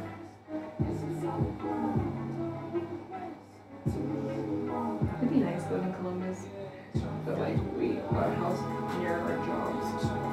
Can you rent? Would you be able to rent that house if you moved? Yeah. Yeah, I'm gonna have to change our loan type though, or remortgage it. You think? Yeah, because our mortgage is a primary home mortgage. Like we have to prove that we are going to be living there and not using it as a rental property. Yeah. When I lived in DC, I um, I basically rented my house to my friends on the cheap in exchange for them looking after it. Because like I was gonna move back eventually. I knew I didn't want to settle in DC. So I didn't want to sell the house. And uh, nobody is out there checking on you. Nobody's out there checking on That's you, being true. like, That's "Are you really living here?" They did tell us that too. They were like, there's no real police that go around and make sure you're doing it. We just have to tell you that's the rules. And if we catch you, then you're in trouble, but no one's gonna be trying to catch you. Yeah. I mean, I guess we could, like down the road, rent it out if we find people to rent it out to and just move the place down here, but. Definitely closer to my pierogies. Yeah. well, you can make pierogies too. Not hard, actually. Well, not the way my family does it. I've never tried to make a pierogi. What is the pierogi? It's like the outer shell made out of. The dough, flour, and water, and egg. Yeah. You don't even have to do egg, but we do. Well, maybe you do have to do it. I don't know. Is there egg? Yeah, yeah, yeah. I think. I mean, Pierogi Mountain, they have vegan pierogies so Sure. Yeah. all the time. Yeah. You wouldn't need egg. You can use um, just like flour and water. But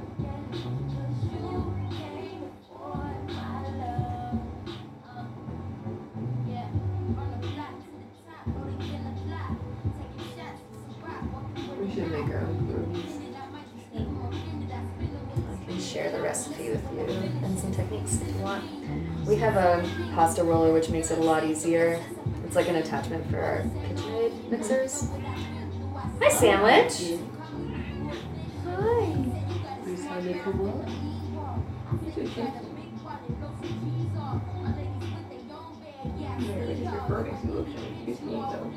She's small, but she is kind of plump.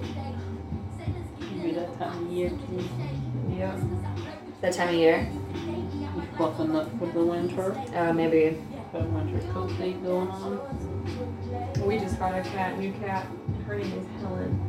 We rescued her from the shelter and she goes through an entire bowl through a day. Aww. She's really stocking up. Yeah. Is she skinny right now? She is skinny right now. Sandwich, when I got Sandwich, I thought she was a kitten. She was so small because she's like really, sh- like, her profile's really small. Um, she's petite, but I thought she was a kitten. And I took her to the vet, and the vet was like, uh, judging by her teeth, it looks like she's probably like two or three years old. Yeah. Like, she was a grown, she was a fully grown cat, but she was so skinny like it seemed like because you can see how like chunky she is now. Um, it looked like she. Well, I don't know if it looked like this, but she was so skinny that I thought maybe like she had been. Uh, some like she gotten into a like just a house around here when somebody was moving out and she got like locked in Yeah. because like she was so skinny she must have not eaten or like barely eaten and really been exercising like for god i don't know weeks maybe sandwich you were so skinny you were such a skinny little cat Such a cute name. it's really cute i got she gets many compliments on her name um what do you think i think this might be done I think so. i think it's done Put her face in it too. The artist herself. oh yeah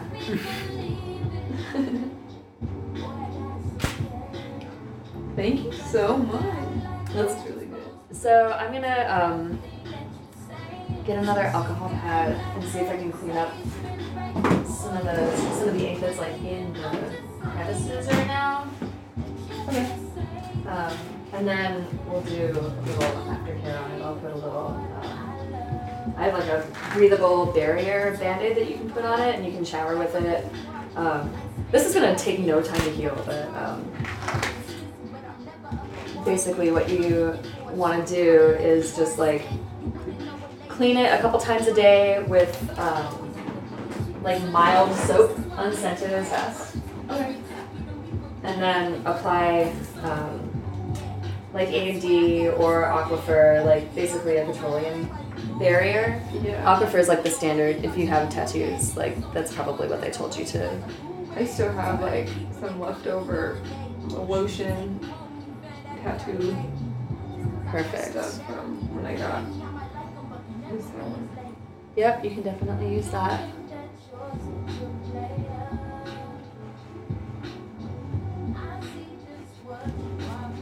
That's so cool.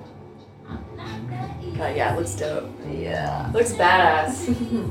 Flips so many people off of head. I hope you have a great day.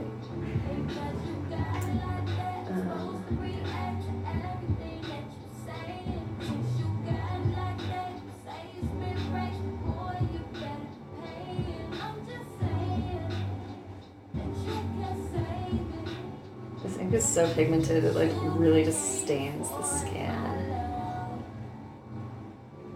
What if I get a couple pictures? Not at all.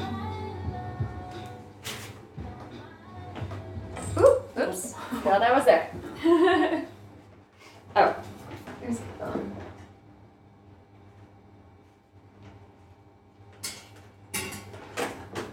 How do you want the work like this way or Um, I think we should do. Yeah, I think you should hold it up higher. Um, this way. I have to move back. You hold it closer to me, actually. I don't know if that's gonna look cool, but I'm trying like the. Oh yeah, it's. I'm trying that portrait mode that like fakes uh, depth of field, Yeah. and it's just like it's not getting. Can you tilt your hand? Uh, to, yeah, that's great. It's just like it's only blurring parts of your face. that's cool.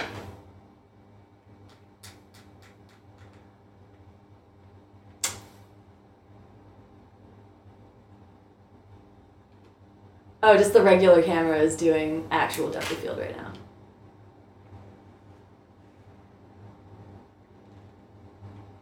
I think that's good. Just wondering if I should like go over that dot a little bit more.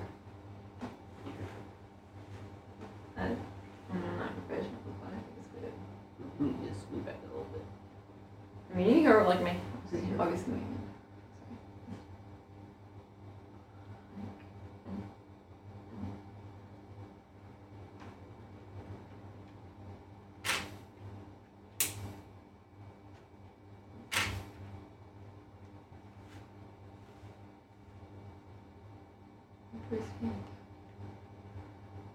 That I get tattoos that are visible from clothing.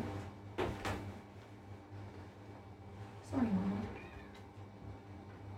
You say sorry, mom. Uh, okay. yeah, let's get you a little piece of this fun stuff.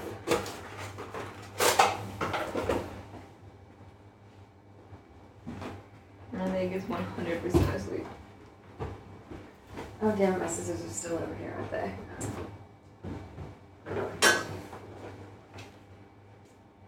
It's so small.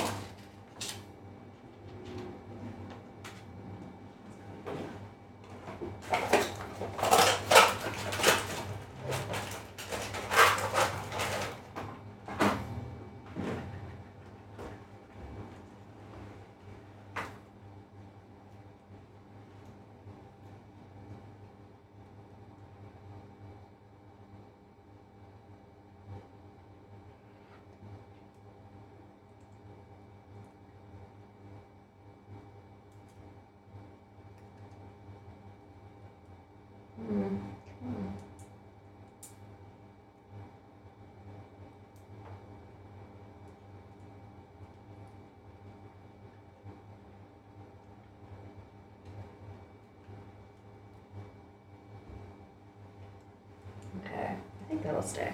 Okay. So basically, just leave that on for a couple of days. Mhm.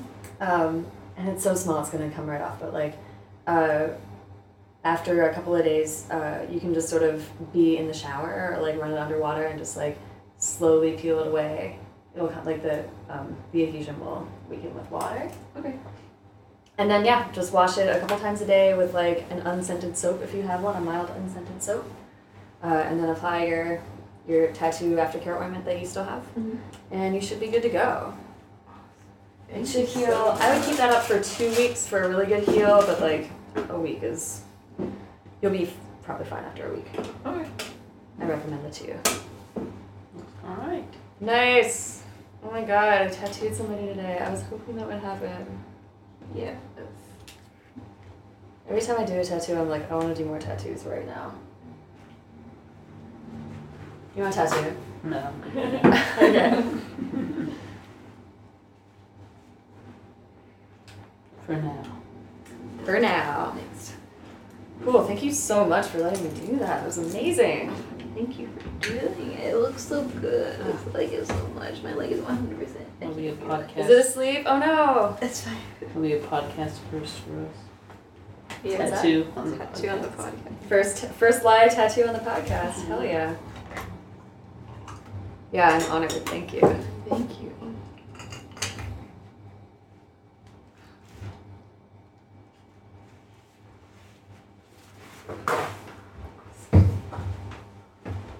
That was badass. Yeah, that would be so fun. You never know how it will be you. Oh, yeah. But then I didn't really- We're kind of like in a fort back here right now. Yeah, you got a big blanket we can throw over it. Yes, Have a blanket I- I do. I'm sorry, what was your account name? Uh, sun god spells.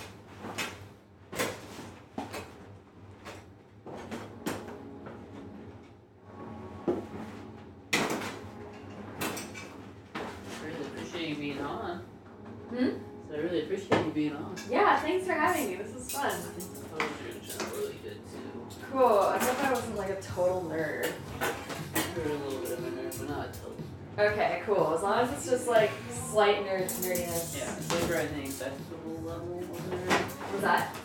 Acceptable nerdiness. You're right in the acceptable zone. Okay, great. Fantastic. That's what I was shooting for.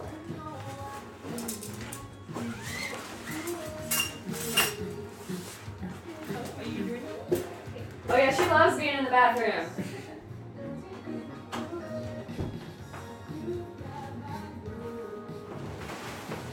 Really fun. How long did that tattoo take? Did you happen to check the time? Uh, tattoo about an hour and from sketching to finish probably about an hour and about an hour. Where do you want me to throw away my Oh, you can flush it. You mean the applicator? Or, Yes. Oh, uh, there's a trash can under the sink. Okay. Yeah.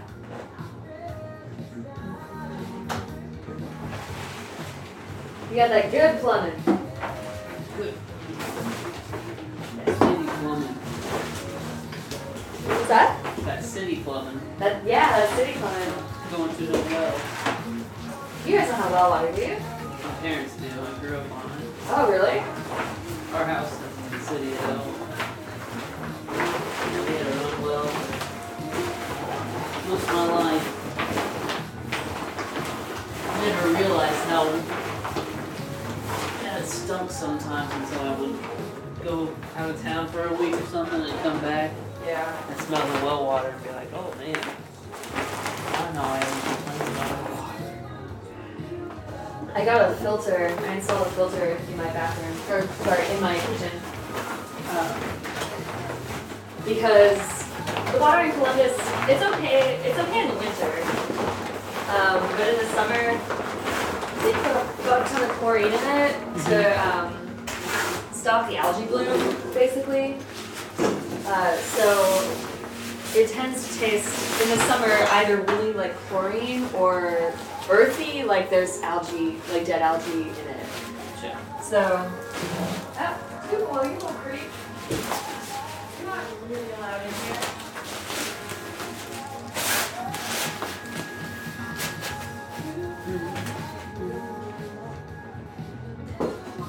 You guys are doing tonight or what your plans are, but um, the Columbus Live Bands to Watch showcase is tonight at Ace of Cups and it's free. Ace of Cups. Yeah.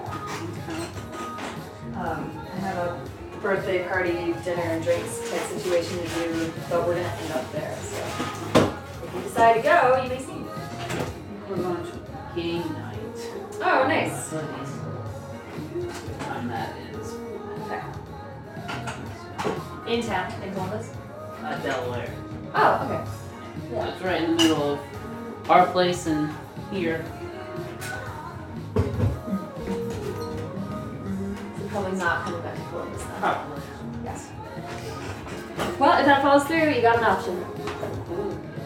Always appreciate options. Yeah. How old are you again, Matt? I'm 28. That's what I thought. 28, please. 21. Tofu is 2. And Duke is like 9. Tofu.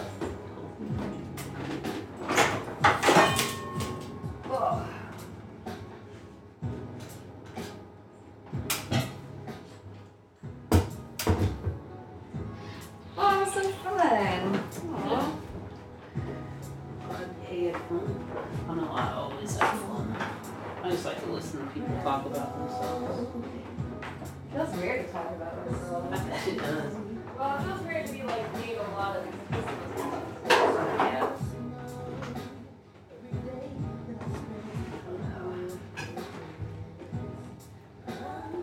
Are you gonna have um, like a Facebook event or anything for the show? There already is one, yeah. Um, I'll definitely be leaking all that information. yeah, if you wanna Promote you want to friend me, I can add you to the list. Um, or you should be able to find it just via facebook.com slash Mary Steele. I forget if it's Mary's Mary Steele without a space or if like.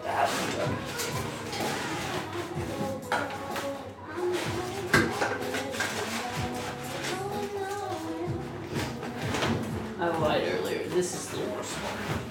Trying to get everything to fit. Yeah, it's like camping. Everything comes out great, and then it takes forever to put it back. How did I put this in last time? I should forget some car at least. Use this post. Stop it.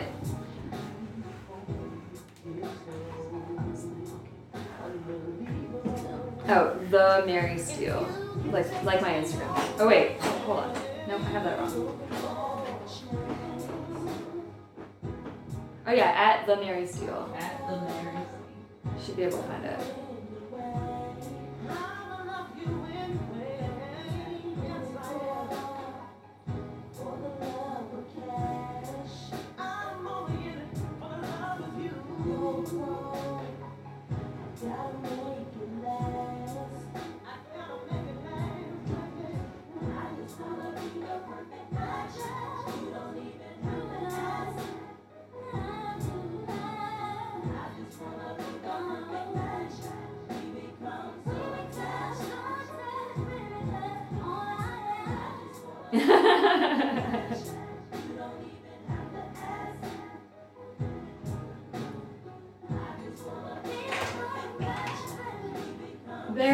Something going wrong. What's up? Sandwich has been missing. Oh, is she just in there? Yeah. Sandwich, come out. This sandwich here? There's, there's a sandwich in there. I didn't know there was a hole in the wall though. That's okay. She loves to go under there. Come on. Sammy, come here. Oh, gee, what does a hole? What are you doing oh, in there? Stop peeing. Come out. I did not want to be responsible for losing your cat. Oh no, she's just in there. There's no more humiliating. Come on, Sandwich. There we go. Hi, girl. Oh thank God. Spot. She like. I don't want to know what she does in there. I just know that she really likes it, and she doesn't really like very much of anything. So if I can give her a little satisfaction by letting her go under the sink, Good. yeah. No she went under there and I'm like, I kept watching and I'm like, oh, okay. Where'd she go? Oh, she did fun. not come out and there's a hole. I'm like, oh no, she, she ran away. Tiffalo, what's up? You want to get in on the action? You can. Don't forget your cardigan, your cell phone case, mm-hmm. and everything else. Okay. What do you want to do? How want to do this? You have your circle? Yeah. Let's put that. Okay.